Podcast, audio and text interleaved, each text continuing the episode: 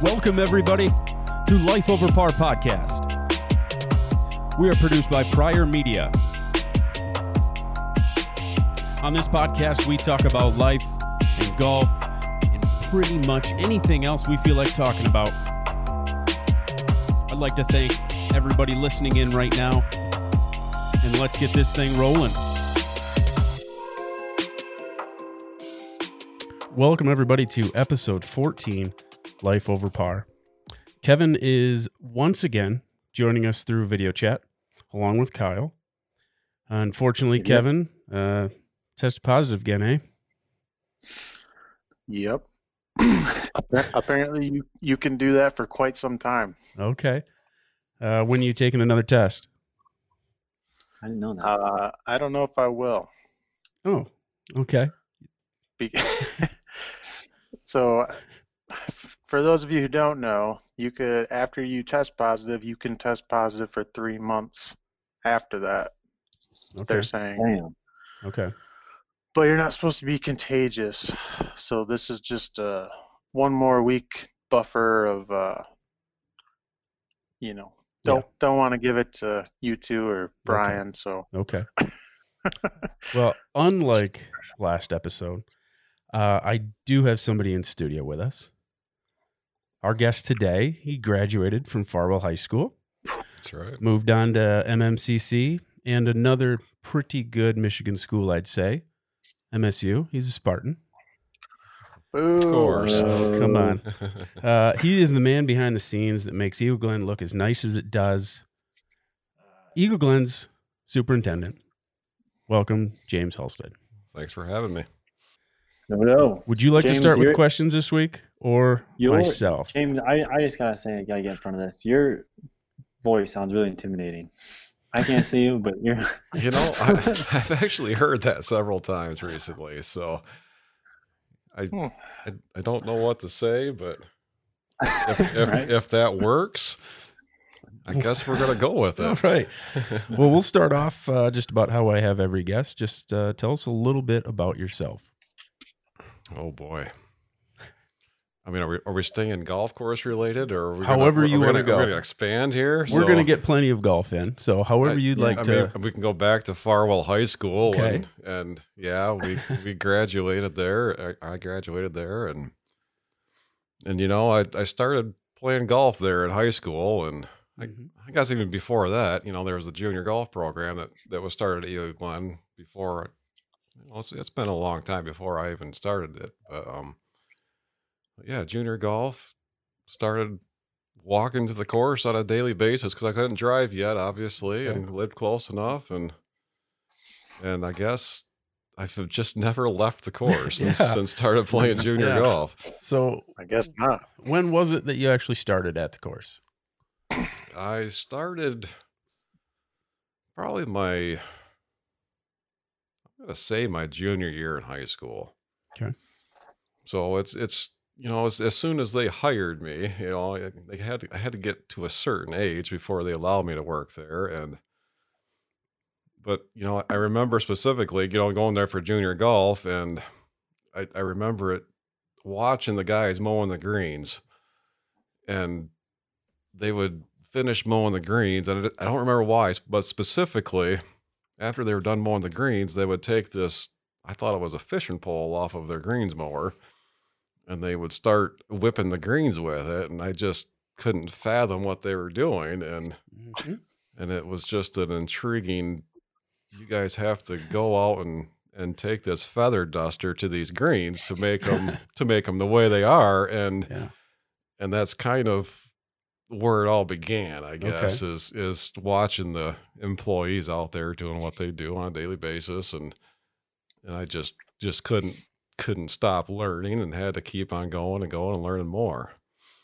So not to not to throw your your age out there or give that away, but uh, you've been working at the course more years in your life than you've not been working at the course. Yes, this will be my twenty second year there. So. Twenty second year. Anybody doing Wow. math, you can figure that one out. The age. Kyle, do you want to What'd you try? Is that What'd you start out 38? doing? the 38? That's a good guess. That's good math, I That's think. Probably as good as I can come up with. There you go. What was that, Kevin? Uh, I asked what he started out doing at the golf course. Yeah. Oh, it was just basic stuff, you know, basic. I mean, I'm, They throw you in a, a bunker and leave you for dead. I mean, it wasn't even bonkers at first. It was basically changing cups every single day.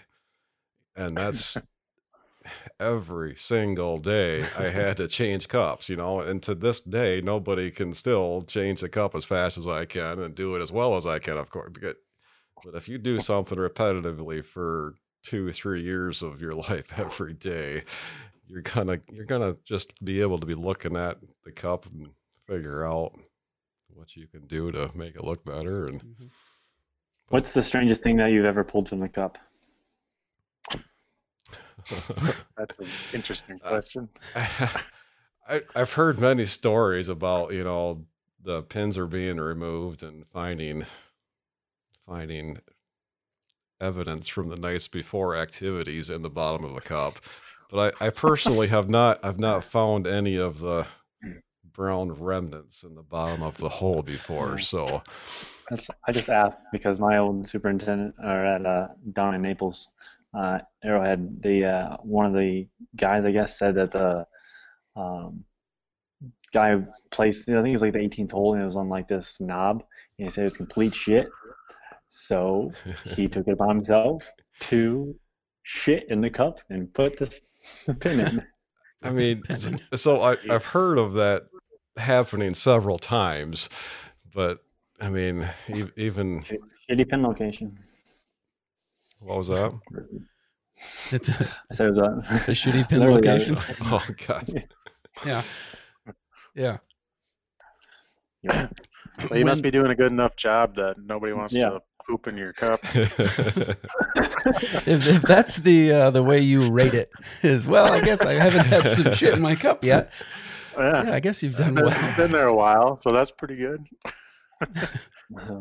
Would you would you say that But if it happens here in the next few weeks, it's not us. It's not us. For, of course not of course not uh, would you say that um, you're doing your dream job is this kind of what you wanted to do growing up i guess once you started it was like something you really fell in love with and as, as far as dream got, you know, I I've never wanted to do anything different. So Okay. so I guess you know, as, as long as I can go to work and enjoy it, and you know, just associate with the golfers, and and most of them seem to enjoy what I do, and you know, so it makes it easy to get up and go to work in the morning. Yeah.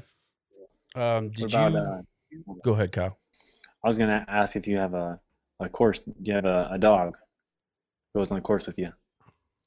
Most superintendents have dogs. I Uh, I wished I did, but I, I just you know I don't have the time. get Sammy to- on that. yeah. Put that in the budget.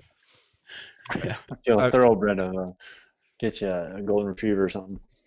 I mean, it, it's a very popular thing these days. I mean, they've got calendars with dogs on it now, you know, superintendent's dogs. And, you know, I, that's one of my favorite calendars that I Yeah. use, which is actually, some, it's a, through a magazine company.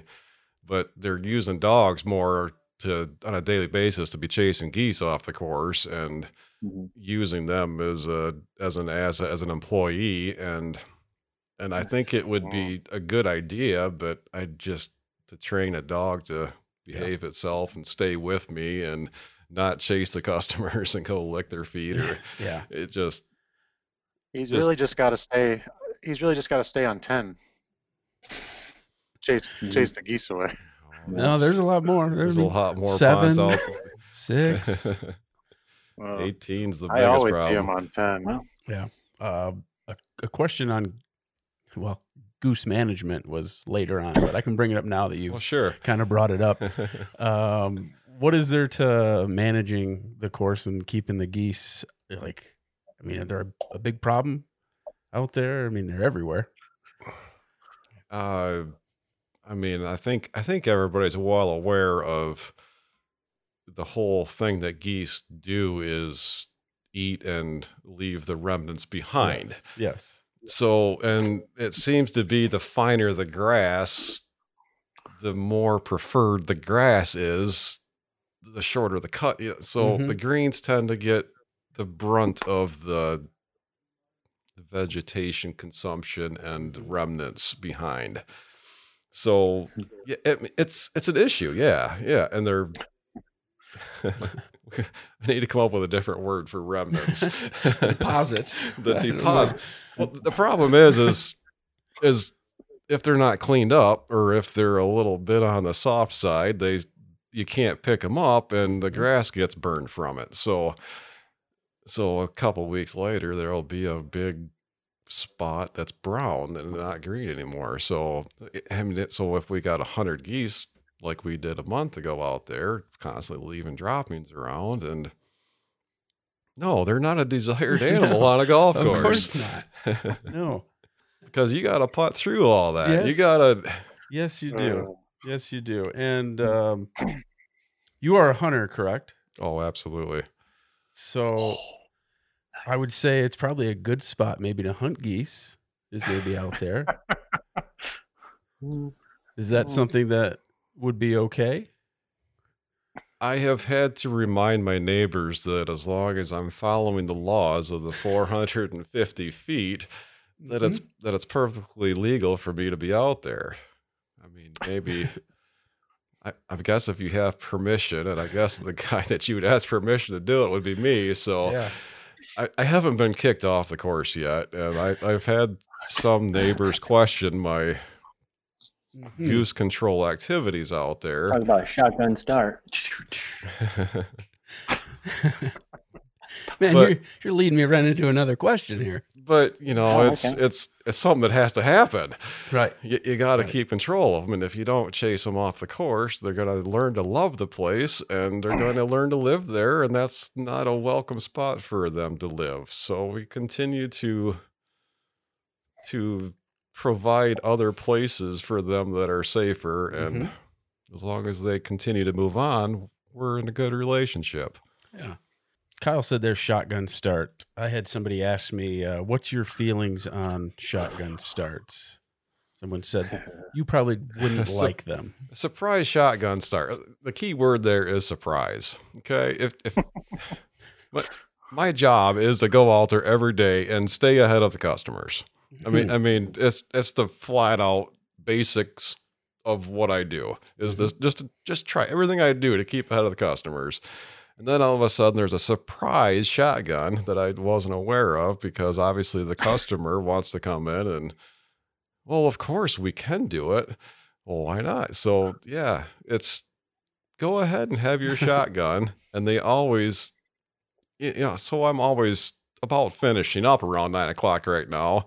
So nine o'clock is about when the shotguns start, and they always catch me when I've got like two holes left to do, and, and I yeah. I don't I don't know what to do. Other than just to pick up my mowers and go back to the shop and reconvene with the workers and all right, we gotta we gotta redo our whole plan here because we had a surprise thrown into the mix. Mhm. So so no, it's it's not not my favorite thing, Not, but not the preferred start of a superintendent is the shotgun start. but but then again, if if I know about it, you know, then I can mow the greens in a different order and usually accommodate Mhm. and provide a provide the greens to be mowed before you guys start your shotgun. So Right. so yeah, that's just the Have, biggest have thing. you guys just- have you ever been hit on your mower? my machine has been hit a couple of times, and Mhm. so I personally, I'm, I'm probably shouldn't jinx myself here, but We got wood to knock on. but Yeah. but it seems it seems like the golfers' care is dropping lately. I mean, so Oh. So- yeah. if if a machine is 50 yards in front of you and you've got a driver in your hand, I don't understand the mentality of some of these people to go ahead and tee it up and uh, try to tee it over top of one of my workers, let's say, and I I don't even know how to respond to people that that think that 50 seconds, you know, will will let the mower get out of the way as long as they know you're Mhm. there. They're not trying to slow you down. You just you just gotta wait just a little bit, let them get out of your way. And Mhm. why would you tee up your driver and attempt to hit it over this guy's head? That, that just that just makes absolutely no sense to me. You know, just it's it's just not worth it for 50 seconds to get, Do you ever, do you ever feel like or a power move like when you go up to a tee box or you're there and they pull up and you're working and then like they get out in the tee box and you're like you put your mower you know, like lower gear and just watch them and then someone just like duffs it you're like yeah that's my that's me I, I did I, I did that it happens almost every time. So, I, I feel so Happens to me every time. so, so instead of just idle, you know, sometimes I'll just go somewhere else and pretend I'm not watching, but really I'm just okay. Hurry up and get it over with. And and so as long as I'm pretending to go do something else, I think the golfers. I, yeah, I'm obviously watching you because you're in my way, but Alright. but as long as the golfer thinks that I'm doing mm-hmm. something else, then I think they're usually okay with it. Yeah, u- usually like when you go up to the fairway or something and and they're on the green, you're like, and like they back up and like, no, no, no, go ahead, come, come up. Like, no, no, no, no, no, you you go, you go. I'll I'll wait because we're gonna have this Yeah, thing. Yeah, then yeah, that happens all the time too. And I'm just like, y- and, then, and that wastes so much time. But you're like doing this stupid dance. You're like, no, you, me, no, you, and then. I, I thought it was just a Farwell thing because when you when you pull up to Main Street in Farwell and you got your left blinker on and the guy across keeps waving you on, and I'm just like, dude, if you would have just went, we Yeah. could have I could have gone behind you and this whole situation would have been over with by We'd now. both be gone. So yeah, so I thought it was just a Farwell thing that everything kind of everybody's trying to be nice, but it's just like, come on, dude, just just do it and get it over mm-hmm. with.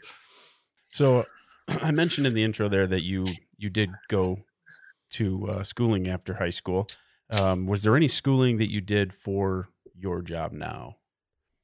Well, I got a degree in business, so I mean that that was just a general broad area. But then I started going to MSU and starting to focus. But I, I started working at the golf course when I was in high school, so yeah, yeah. The obvious thing after high school is to go to college and get a degree. You know, so business is, Is, pretty. is there anything though that's like like golf oriented? Like that So- was the focus of the So yeah, then I got my degree and- and yeah, so then I'm going to MSU and and taking several classes there. But I've I've learned that going to MSU, it was it was catered to what people were sponsoring, you know, all, all the you had to have money to have this product research, for example. And and none of the stuff was real life applications. This was all out of out of Eagle Glen's perspective, out of their budget. You know, we're, we're, we're Mhm. talking when, we compare budgets, it's to other courses. I can't believe how much money they can spend and still make a profit at the end of the year. Yeah. where I'm just Right. trying to make it break even and Mhm. but everything that they're researching is is so out of perspective of what we try to offer at Eagle Glen. You know, like right now they're researching foot control traffic. And I'm just like, so they're out there taking they're trying different shoes and they're yeah, trying different traffic control things. And I'm just like, I'm not worried about traffic control. I'm just worried about saving money and making the con- best conditions possible. Mhm. What do we do with the geese poop? real world. We're simpletons here. You have a goose season out there, and that's what you do. So, so I, I guess this, you know, to, to say my most of my education, you know, is is obvious experience. You know, doing this for for a while. I, I Mhm. don't do anything twice the same. You know, Okay. I, I keep saying that. So every every every year is a new science project. But you know, so I take my salesman and I work hand in hand with my salesman. Uh, All right, what are other superintendents doing to try and cure this particular whatever? And and they're saying, you know, so I'm I'm using the other superintendents as colleagues, you know, and the salesman force. They most of them used to be superintendent. They used to be in my position, and well, this is this is what you need to do. And so trial and error, you know, and oh, that worked. I'm going to try that again next time, or that didn't work. So we can It's move like on. a it's like a crowdsourcing effort where you're taking knowledge from all these other people to figure out how to fix. and and it's and it's real life knowledge. It's Yeah. not not something that's pushed toward an agenda. Right.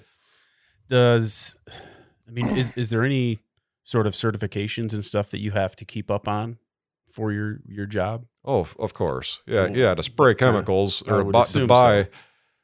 I, I don't buy a lot of restricted chemicals. I mean, so that's the main reason I've got my spraying license. But yeah, I got I got to maintain my spraying license and renew it every three years, just like a teacher would. Or And what's involved in that? Just a test or I, you can take a test, or I choose to go take seminars or something along conference, go to conferences, and I can get education credits toward my spraying license, and okay. and it's it's not a not too big of a problem.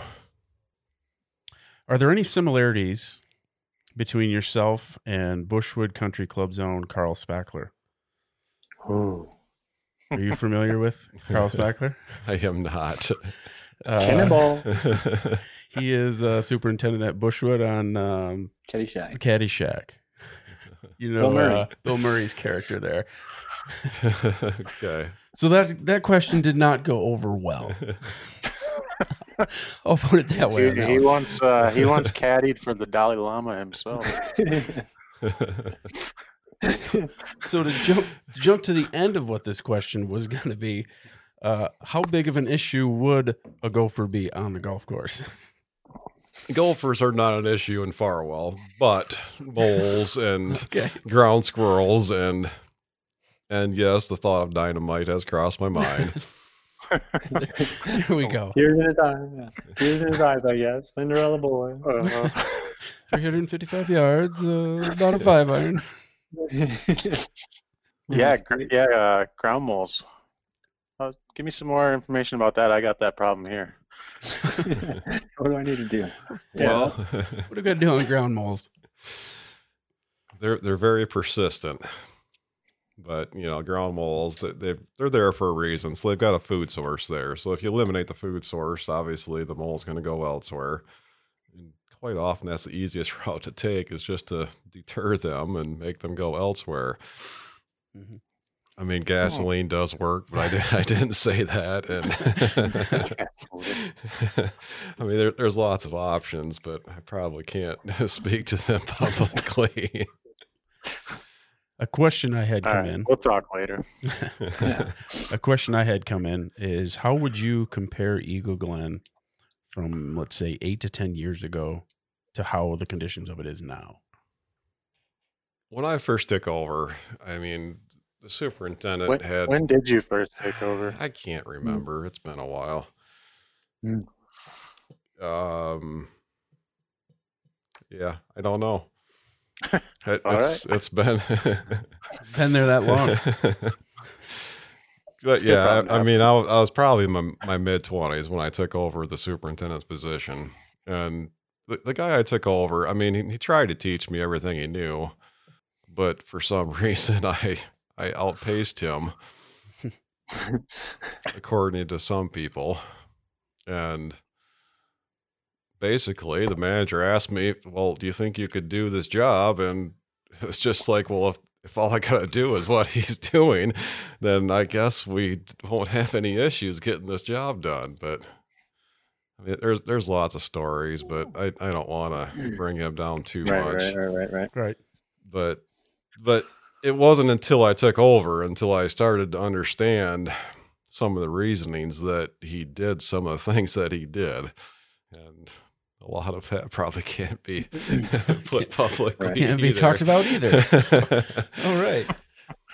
so so what was the original question The uh, original question. Let me scroll through and get this one back again.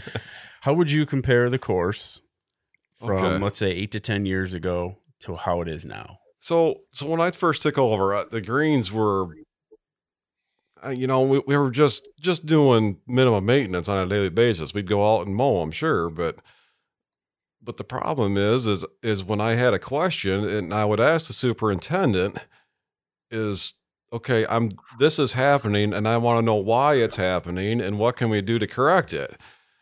And basically, he could never answer my questions, and so I, you know, went ahead and did my own research and asked questions to other superintendents again and and outsourced and basically we weren't taking care of the greens at all. You got to do more than just mow them obviously. Turns out. You actually got to manage the water and the thatch, and you actually got Smack to. them with a fishing pole. But smack him with fishing poles. But the the biggest thing I can remember is is you know you walked on the greens and you left a footprint indentation, you know, and I'm just trying to think that that's not normal, and so so from then on, you know, it's like all right, what do I got to do to fix these greens? And now today. I can't believe some of the stuff I do to try to kill the greens to get them closer. You know, that basically the faster the ball rolls, the closer to death the greens are. So you got to find a line to keep them nice looking and green and healthy, but yet, but yet you got to make them playable. Right. How uh how fast do you like the greens? On a Stimpmeter, I like them about a nine and a half.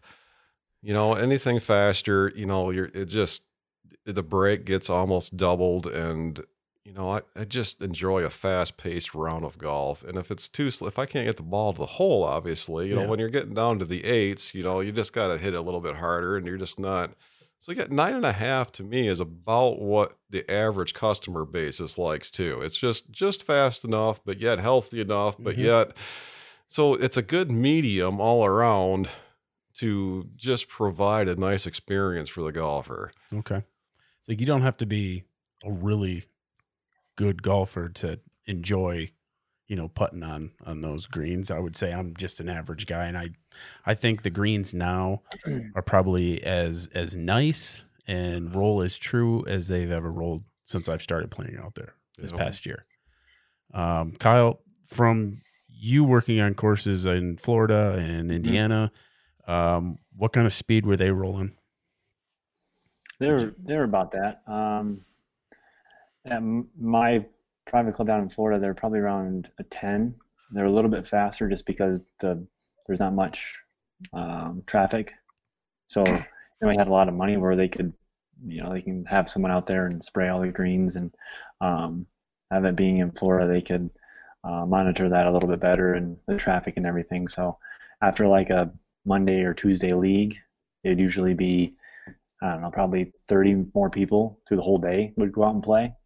So Mhm. that would wouldn't give add stress to the golf or to the green. So, um, but when we had our member guest and when we had our like men's club championship, we've pushed it to they pushed it to right around 12 and a half or almost 13. Um, but it's not as undulated, it's not as hilly. So um, the top spots aren't going to get as heated and um, that's what I was going to ask James is what what do you have a tournament where you're you put you um, turn your greens up a little bit and make it 11 or 12? Uh, every year we, you know, we we try to schedule it. You know, it's it's got to be scheduled like two, three weeks in advance. You know, if we're if we're gonna have something special out there, sure, sure, I'll I'll I'll do whatever it takes to get them up to 12 and a half if that's what it takes to to get the people out there and yeah we, we used to have a we used to have a tournament out there that was a three day tournament and it was all I could do to go out there and speed up those greens and I remember being out there at 10 11 o'clock at night just just babying them and Mm-hmm. just seeing what I can, just doing everything I could do to just, you know, it's it's all about the experience. You know, I, I want you to come out and enjoy the course, and and if that means speeding up the greens a little bit, we can probably accommodate you. That was my superintendent in, in Florida. That was like his Super Bowl. That was his biggest when it came to the men's club championship. Everyone was playing well. He turned those like it'd take two weeks and he turned those greens up and we would sit on the patio and look at 18 as they come up. And members would have, I don't know, probably three or four feet and they'd hit eight feet past, eight feet past again. And we've seen someone like six putt from there, snap their putter in half and say, This is ridiculous. like uh. and he was just loving it because he's like, I never do this. I I'm always nice. I always I'm always accommodating, but this is like the U.S. Open. This is this is my championship. So here we go. And they all everyone loved it, but a few members. And I've I've seen it. I've seen the same thing out there. You know, when the greens get get up there and they're six putting. You know, I'm watching them. They, they pretend that they It's like hilarious. they pretend that they like fast greens, but really they don't. Mm-mm. They they don't. I don't. They don't. I don't like real fast greens. I hate all greens equally. Come on, You Make that Kevin. a shirt. Put Make a shirt. Uh, do you have a favorite hole on the course? Um, the holes I like to play are actually the worst ones to maintain. You know, like like, the ones with the water and all the rocks. You know, so you got to make sure the weeds are out of every single rock. So they're harder to maintain. You know, like like number six is a very pretty hole, but the, you got to hit over the pond. Uh, but the willow tree is just a nasty tree. Mm-hmm. You know, so mm-hmm. Get, get so- rid of it. so my my fa- my favorite trees are the worst liked trees. They're, you know, Springer. or the- you know, but yeah, I like the par fives. You know, because I just like to step up to the tee box and just try to take my driver and hit the ball as far as I can, and you know, Ooh. so the par threes are they're they are all right. Yeah. yeah, you just gotta step up and hit the ball. We uh we had some listener questions come in, and I know they're not too serious about it, but um, he's a heck of a slicer, um, and he was wondering when you're going to take down the tree, uh, hole five, right by the tee box there, and uh, he said for for the heck of it, you might as well do six as well and take out that willow tree. That's probably a no go. Uh, the whole the tree on number five that he's referring to isn't even in play. So Well, it is for him. so Some of us have to aim at that tree Suck to get to the fairway. There's a there's a really old tree stand in that tree from back when that course used to be a farm. So so I'd hate to be the one that had to take the chainsaw to it. Speaking of the holes, like what goes into pin placement and deciding where to cut the the cups? You know, I, it can be as complicated as as me going out and doing it myself. I guess would be the easiest way to set a pin placement that I want to be placed. Mhm. So I can't do that on a daily basis because I got other things to worry about. So I think it was probably four years ago we we created that quadrant pin placement location sheet. That's that's not perfect because some of the greens to to get into the some of the quadrants they're back. You got to tuck them back into the corners where they're they've got these little narrow Yeah. narrow areas on the green and so now it's ev so being quadrant based you know every fourth pin location is going to be tucked back in this corner where normally it's reserved for you know a special occasion some special tournament or something so you gotta like on 13 you know that that left side of 13 where the bunker comes into Oh, play yeah. it- it's it's not a very you know the back corner of 11 it's very tight i I can hardly even turn the mower back in there. It's Yeah. so tight. Yeah. But now we're being forced to utilize the whole green though. On you know, so we're rotating the pins, and actually, I kind of have learned to like it because now we're distributing the wear into those spots for a day, and the so the wear patterns on the greens have actually turned out to be healthier now that we're spreading the pin locations out. Mm-hmm. Um, Thirteen when it's when it's tucked back there in the back, uh, I find it uh, easier to play up ten. to shoot it over the water that's normally behind 10's green and try to get to 10's fairway and then play over just because the angle is so much easier to get in that way. You're one of those guys. I'm one of those guys. yes. You're the one supposed to play. No, I make sure there's nobody coming up 10 before I do it. if there's nobody coming up 10, then I know that I can I can attempt that one. If there's someone's coming up 10, then it's just the traditional up 13 and then dog leg over. You got to go up the little hill. Yeah. Yeah. Yeah. But if there's nobody there, it's a better way to access that pin spot. It is.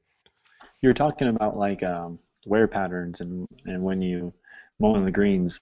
Um, I've noticed a few golf courses that to make sure that their the fringe isn't, you know, because some if you see like sometimes the mower drops a little bit early before it hits the fringe or before it hits the green and it has that like, kind of indentation. Um, so what they'll do is they'll go around the whole. Well, they'll go around it first, and then they will go make their pattern. Do you guys do that, or what do you Um, think about like people going around like you you mow around the green first? I refer that to as the cleanup pass. So to do that first kind of doesn't make a lot of sense to me because when you're lifting and lowering those reels, you're all every time you lift it and lower it, you're dropping little clumps of grass. So if you make up the cleanup lap first, you're going to have to go back and either do whip it or take that fishing pole thing that I was talking about earlier, or or it's just quicker just to do that last and go ahead and clean up all the grass clippings so that you I mean, that's what they do. Maybe they'll do that, then they go around it. I just didn't know if you guys did that or not. Uh, as far as mowing patterns, um, some courses do diagonal, some do like the all the right side is mowed one way and all the left side mowed the other Yep, way. yep. You have a preference? Is it just a preferred look for you? Um, there's there's a lot of courses that you know if you mow the same direction every time, it's going to take that grass and lay it down, and the you're actually training the grass to grow a certain direction. So if you're training the grass to continually grow in the same direction, you're not going to cut it. You're gonna you're just gonna let it grow longer and longer, just as long as it you know.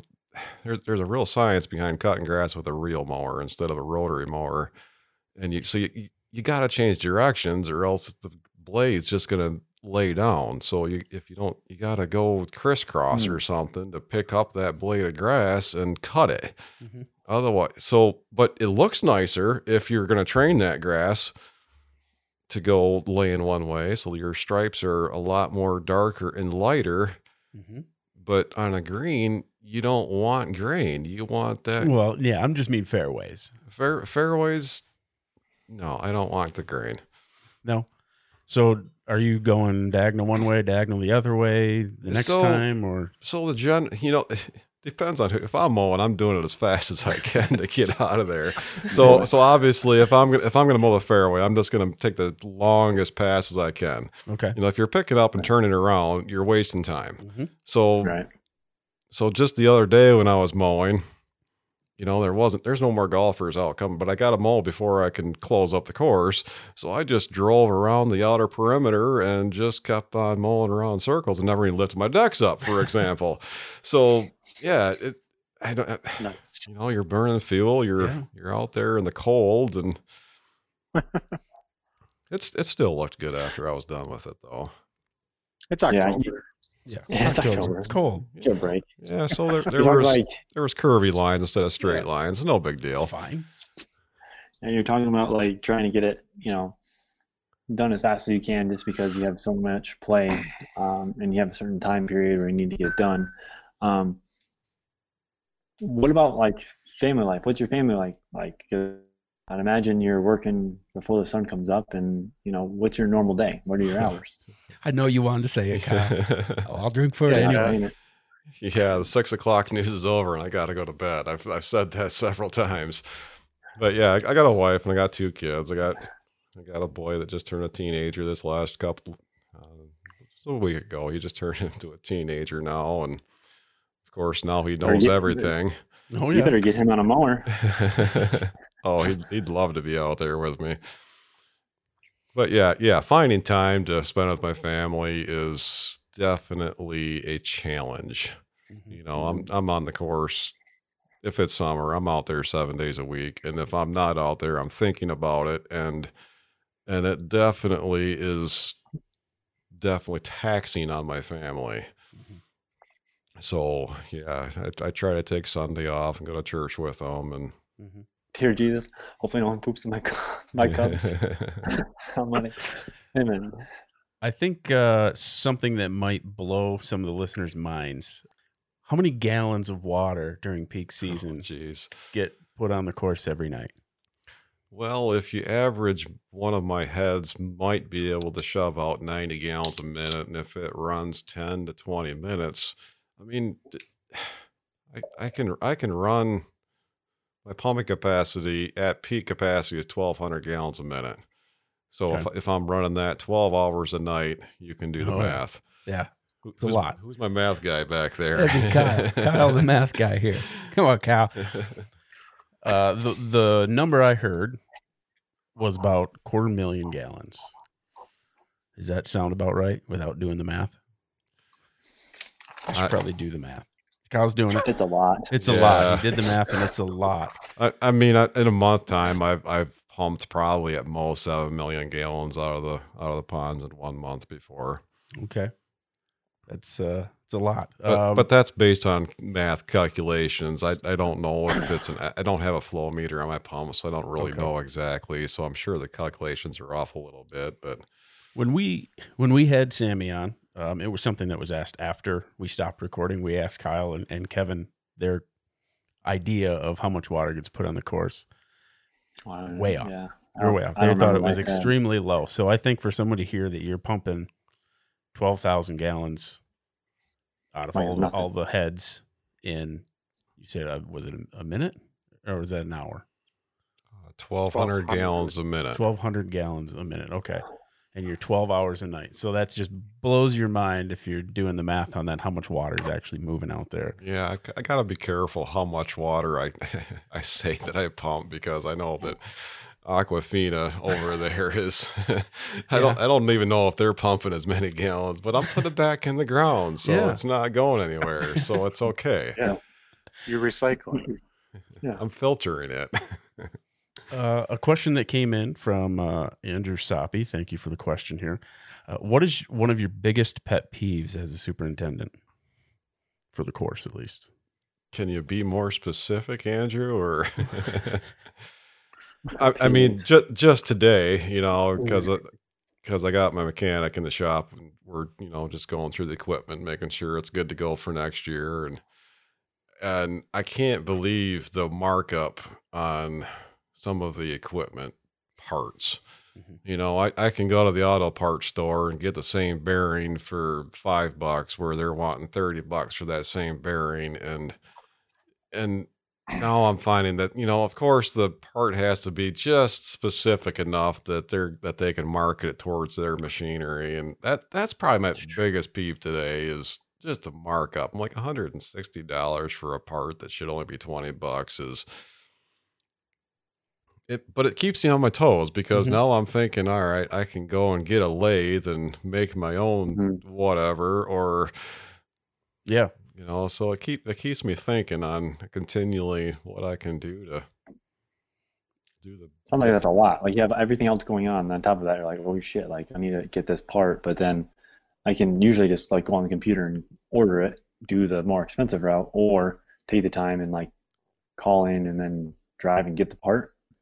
Well, I I, th- I think Right, that's what the dealer wants us to do is just call and order the part just Yeah. because of Right, convenience. right, right, right. 'Cause- yeah, right. But you know, I, I can hire a whole nother guy for the entire summer for the amount that I spend on maintenance and repair of that equipment.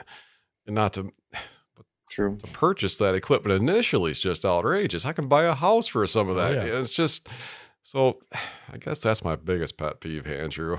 I, I'm sorry that it's not really golf related. No, but- that's fine. That's uh, it's Yeah. superintendent related, and that's Yeah, fine. We had Uh, one. Um, I mean, I, c- my, I old could, super, my old superintendent, what he wanted to do was he didn't like carts parking like right next to the green because we had cart path all along the whole course, and he Yeah. didn't like when the carts were just uh, like off the green on tee boxes and just off the green on like right next to the green, right? Just off the I see. paths. I mean, th- Yes. that was the obvious answer. So I, I, I didn't want to give the Right. obvious answer. You know, Well, ev- every time a golfer had a- goes out and makes a divot in the fairway, yeah. Mm, yeah, we had it where, uh, like, if you went out there and played, like, it was the maintenance like responsibility to make sure that you were following everything right. And if you didn't, if you parked half your tire off, like, off the car path on the tee box or by the green, you'd owe Yeah. you'd owe you'd owe the uh, maintenance building a case of beer. That's how they had it. Any employee that did that owed maintenance a case of beer. oh, the maintenance crew doing that. Yeah, that's a whole different Yeah, story. I- yeah. like, but if golfer, you know, it all comes back Oh, to the, yeah. it comes, we're talking about an experience here. You know, if I'm complaining about one tire being off the cart path, you know, that that's what you're going to go home with is that, man, they're picky out there and I didn't enjoy myself. Oh, yeah, yeah, so, yeah. But finding that line of, yeah, that one tire on the collar of the green is probably a little close, guys. Yeah, yeah, that that's a that's a pet peeve. You I know mentioned you have a handicap flag, but um, Yeah. You mentioned uh, every golfer goes out and makes divots in the fairway. Um, in your opinion, what's the best way there? Just do you prefer to grab that and replace it back into the hole or throw it out and just use sand? What's best for the course, or in your eyes, what's best? In my experience, the the quickest repair would be to get rid of the divot and just fill it with sand. Bent grass is designed to grow so aggressively that it's it's going to fill in faster if you just just fill it in with sand and it just gives a media to grow into. Where if you got a divot out there, it just kind of seems to decay and kind of stagnate the process. It just so I found in my experience that you know if, if the divot's there, it might cover up the growth that wants to come up from underneath. And if you just get rid of it, it's just mm-hmm. it, it heals in a little bit faster. So Chances For- are it's not going to grow from the divot. yeah. Chances are it's not going to live. So, So for golfers out there, don't you know walk up, grab the divot, and put it back in the hole. Just put the sand in and move on. And grab the divot and throw it in the in the Throw it in the rough. in the rough. If yeah. if you take an inch di- deep divot, it might like it this. might have enough root structure there to. Yeah. What's your longest divot you've seen on a golf course? Like oh man. yeah. Mounted on the wall. yeah. Little beaver pelt. So uh, I have a question. Go ahead. Um, James, what's your favorite? I don't know if you even, I don't know if you watch golf in the PGA or anything like that, but like, what's your favorite tournament to watch? Like, oh, definitely. as just a fan, or just as like the yeah, like you appreciate the way that they do things. It's it's tough. I mean, obviously, the Masters with the with the with all the stuff that goes into making that course perfect, you know, is is Mhm. something to strive towards. But yeah, you can't you can't come home and expect to achieve those results. So, Right. So there's there's realistic versus the Masters. Mhm. But you'd say that would be like your, you love it. Yeah. you'd say that would be your, Wow. like your favorite tournament to watch. Then Oh, be sure. the Masters. Yeah. Oh, sure. So do you have a pick for this year's Masters? You should Who guest you have a pick. think uh, might pull it out? I I can't I can't say it publicly. No. Well, do you have a favorite? Do you have a favorite golfer? Do you have a favorite golfer? Uh, I'm, I mean, Tiger Woods has done a lot for the course, for the you know, bring bringing golf alive, and I see you've got a Tiger Woods hat over there, I but do. but I, I can't say that he's going to be my favorite. Okay.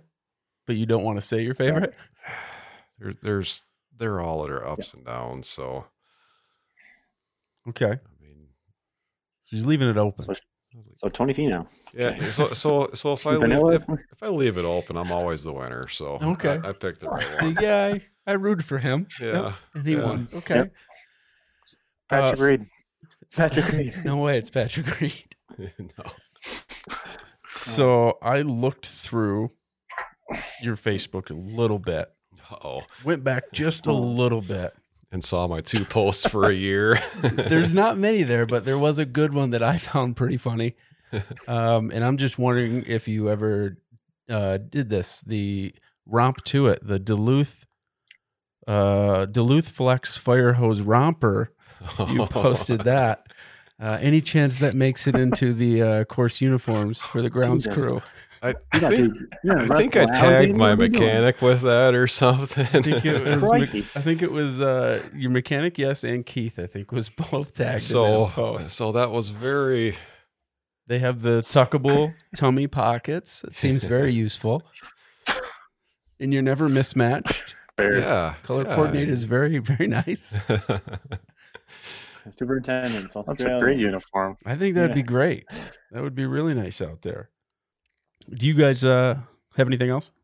I had the. Uh, um, James said you're a hunter. Um, do you hunt on the golf course at all? Are you? Do you ever set up like a pop-up blind or anything? Like, uh no my goal is is to get away from the course when i go hunting i mean i mean other than there's deer out there but it's it's not worth setting up a stand for we got neighbors to take care of that issue we don't have any oak trees Yeah. or anything for many squirrels or anything. I mean, I've got so I got a bunch of brush piles established out there. So maybe this winter I can get out there and take care of some rabbits. But There you go.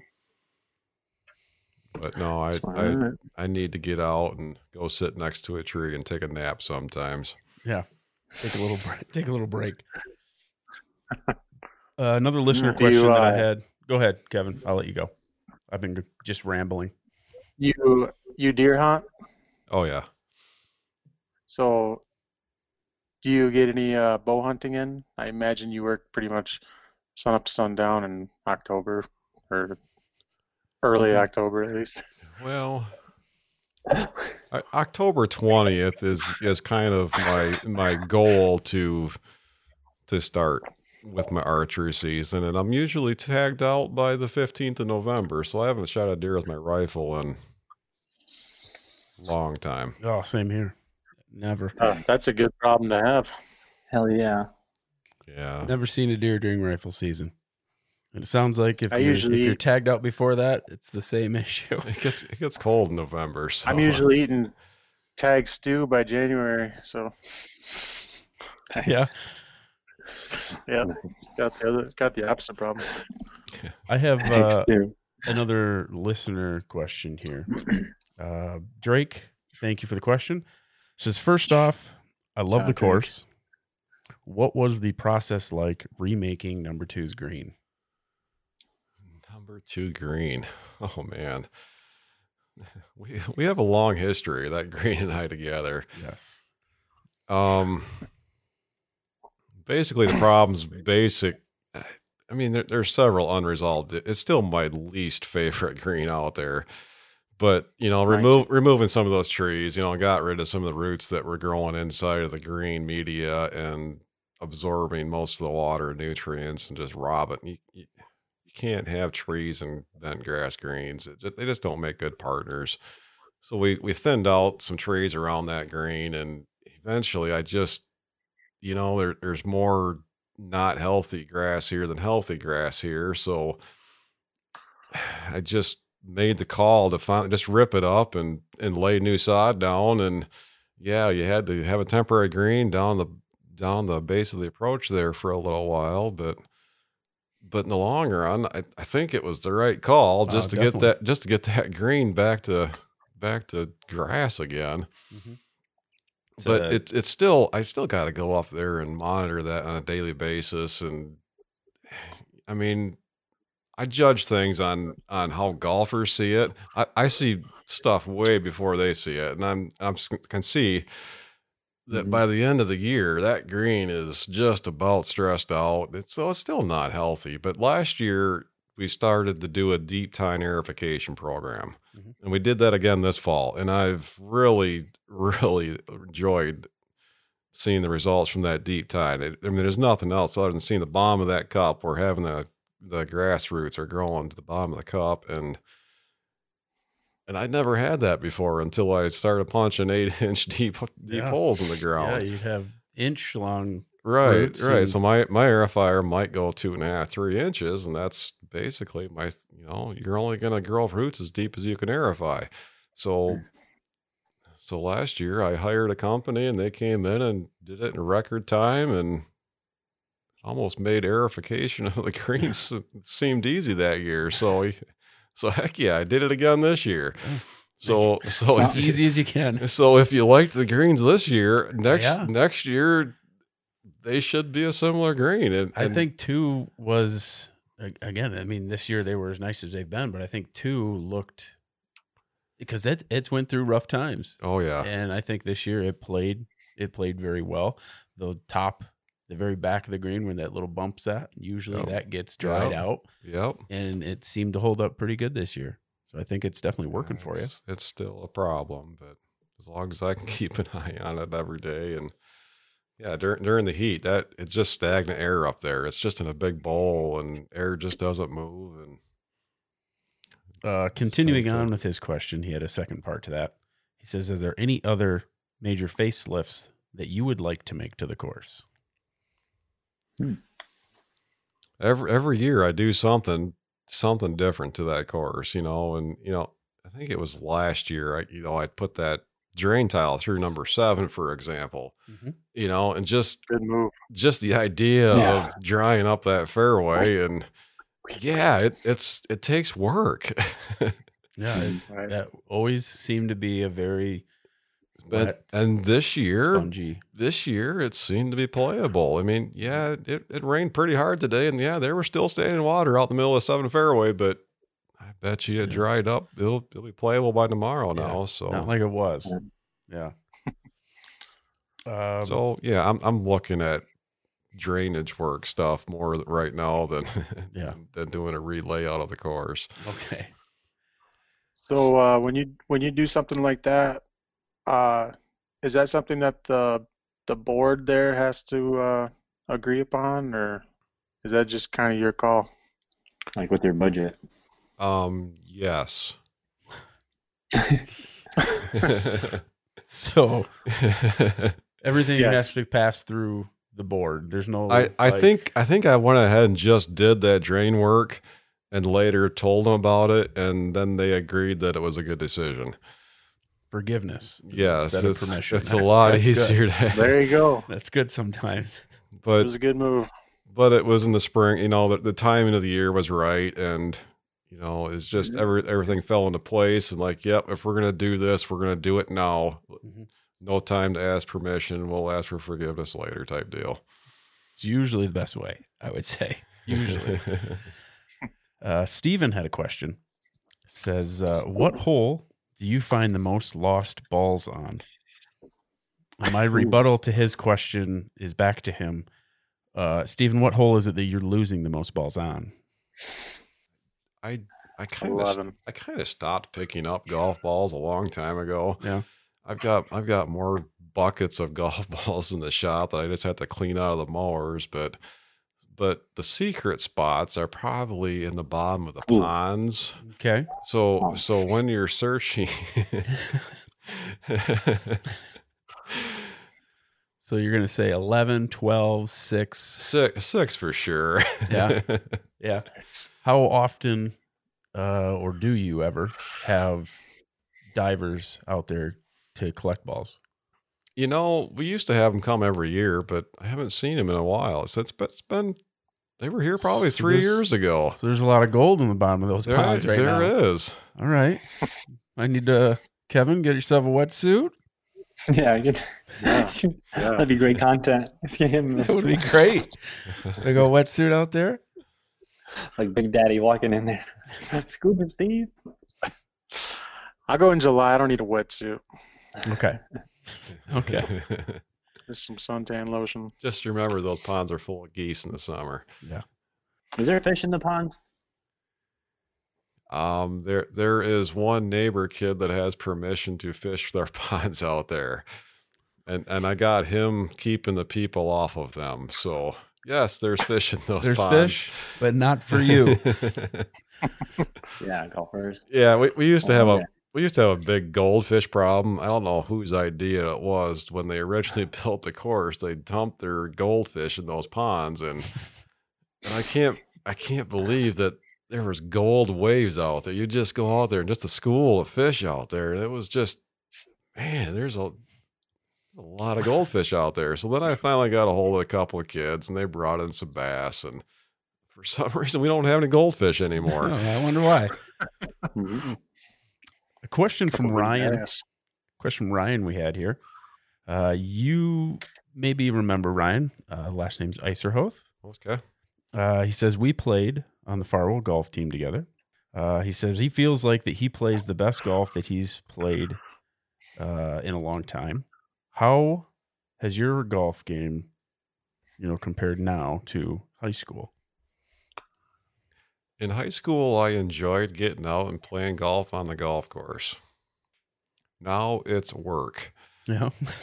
oh, come on. We played last weekend. I mean, Preach. I I I enjoy it when people invite me to play golf, Mhm. but just as long as they know if I'm out there playing golf with them, I'm not enjoying it. I, I'm looking I'm looking for stuff that I didn't get done. Yeah, I, I'd rather be so it's, hunting. it's really hard to separate yourself from Superintendent Yeah. James and golfer James. Get him on another course. Mm-hmm. Your mind is I get- constantly. I get invited to play other courses. You would think that I could turn it off and go play golf. No, I I'm Yeah. looking at And then- stuff yeah. and They're like, why do they do it this way? Why do they do it like this? Is like they should not be like, I yeah, they shouldn't do this way. I'm just like I sh- I should have just be doing that. just stay home and play golf. You know, I would have at least accomplished a little bit. when you're, when you're gonna aerify or have you aerified? Yeah, so we aerified October 15th this year, and I hired that company to come in and do it again. So they brought in two tractors, and uh, the biggest complaints that I got is is the day before I started hauling sand and dumping it on the greens, and I had to I had to haul and spread out basically a train of sand. So that's 55 tons of sand I put on all the 18 greens plus the practice green this year. So yeah, be 55 tons. Yes. So th- there was quite an accumulation of sand, and it wasn't as smooth as putting on grass. So they had to put, you you know, so some some golfers said that that yeah, there just wasn't any break, and yeah, you just had to work work through it. But faster though. They but but- we we played in that secret course the day after you did that, and even though there was sand and you're hitting into them, they were a little slower on the putt. I mean, it seemed to roll fine. They seemed to break just as they normally would. I mean, it seemed so fine. The, process that they, you know, they came in and, and made big holes, but by the time we filled them all with sand and rolled them, and we we spent all day trying to get the greens back to playable conditions. So yeah, that that day after Mhm. that they were not normal, but No, but they were playable. They rolled fine. They- I thought it was yeah. it was still uh, you know able to read the breaks, and they seemed to break and and roll fairly consistent and everything. There's no like But they weren't they weren't clumps and- bumpy. They weren't No, they they, weren't. they were fine. yeah, yeah, they played fine.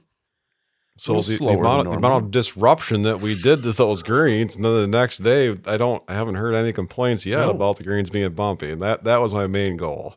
Yeah. it's just to get them back to somewhat playable. In Nice. in 2019, you went to India. I I believe it was 2019. I did. Uh, what were you doing there? Well, our church went on a mission mission trip over there, and man, was that life changing. Yeah. Any stories? Uh, anything that you can talk about? Uh, you know, what'd you do? Were you helping um, unfortunate Yeah, people he- he- there, or or what was going on?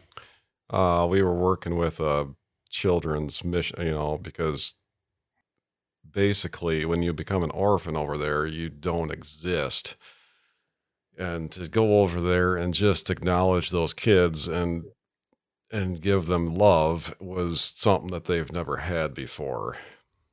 And, you know, just going around to the different huts and learning not to take pictures of cows and Yeah. and yeah. other but but the mass hysteria uh, i mean i can talk about the way that they drive cars over there and i would invite any one of those guys to come and mow my greens because they they had so much control over those those, those vehicles and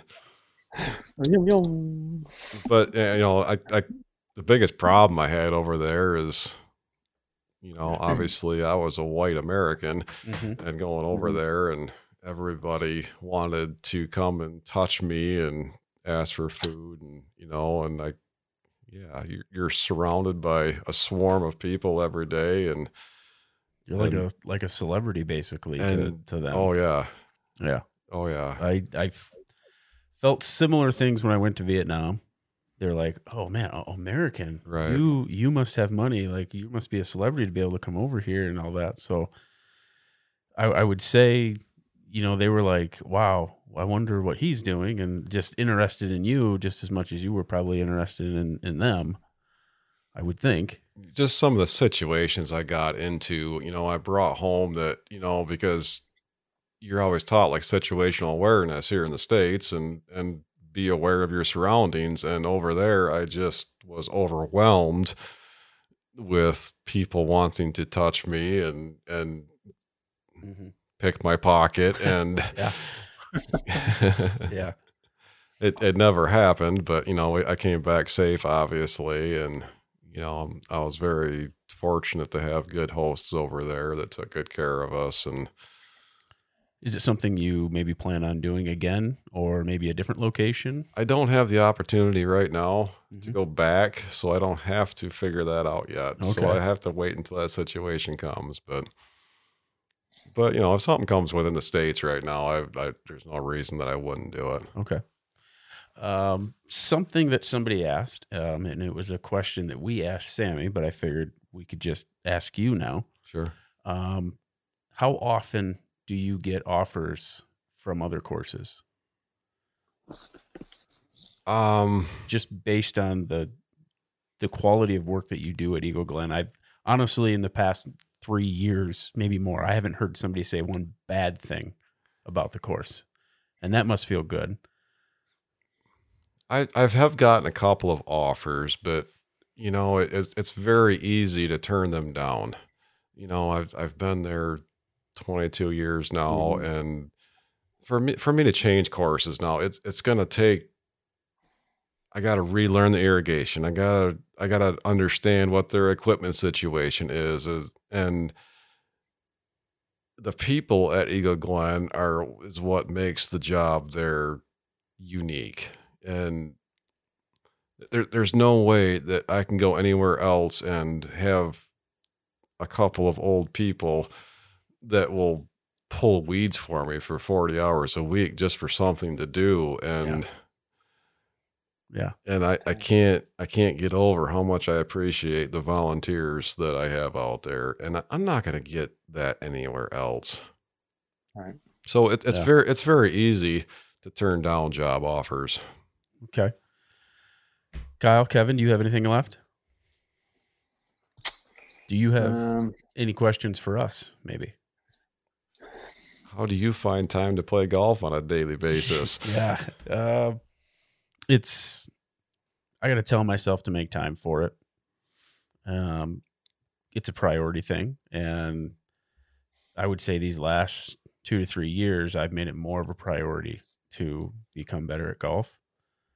So get out of work and there's free time. Definitely not now that it's getting dark when you get out of work, but oh, sure. um, you know, if there's time after work, get out and at least chip and putt, do some sort of practice. I try to stay in a league just to know I have one day a week of playing. So that's kind of how I try to make time for it. You know, working 56 hours a week, which is probably nothing compared to your hours, but uh, it feels like a lot for me. Yep. I try to, you know, make that time to get out there when I can. How about you guys? For me, like, I, I really, I don't play anymore. I, I mean, I played, I think a total of four times this year. Um, like you said, it's all about your priorities and, um, like me and my wife, we're in a, uh, we're in a situation now where, um, if you're listening to the podcast, you know that me and my wife are building a house. So we're doing everything we can to, to do that. Um, and we have our son Logan. Um, so being present with him and you know, I take him to the golf course and we chip and putt, and that's a lot of fun. Um, he seems to enjoy like running up on the cart path and grabbing rocks and throwing them and waving at people and just doing stuff that's not even golf related, which is perfectly fine. Um, that's kind of what I make of my time on the golf course um, since having him. So uh, when we went out and played with you and played with uh, Kevin at Eagle Glen, that was a lot of fun. That was probably the highlight of my golf this whole summer. Um, yeah, Didn't say much. yeah. Even though you kicked our ass, Kevin. Uh, yeah, Handicaps are a beautiful thing. they really are. I've been working on them my whole life. Working on that high handicap. Mm, Well, James, I want to thank you for coming in, allowing us to pick your brain a little bit. Um, from everything that I hear from people that golf out there, you're doing a great job, and we thank you for all the hours that you put in out there to make the course what it is. Um. I enjoy playing out there. I'm sure Kyle and Kevin Yep. do as well when they get out there. Yeah, absolutely. But thank you again for coming in. Is there anything that you would like to say to people on, on the course? Like, fix your ball marks, fix your Oh, divots jeez. to help you out. Just, just come out and enjoy. All right. you, you know? All, all the effort that I put into it, you better enjoy it. so listen up, guys. Enjoy it out there. There is a lot of work that goes out there. Uh, thanks everybody for listening. That's episode 14. See ya. Yeah.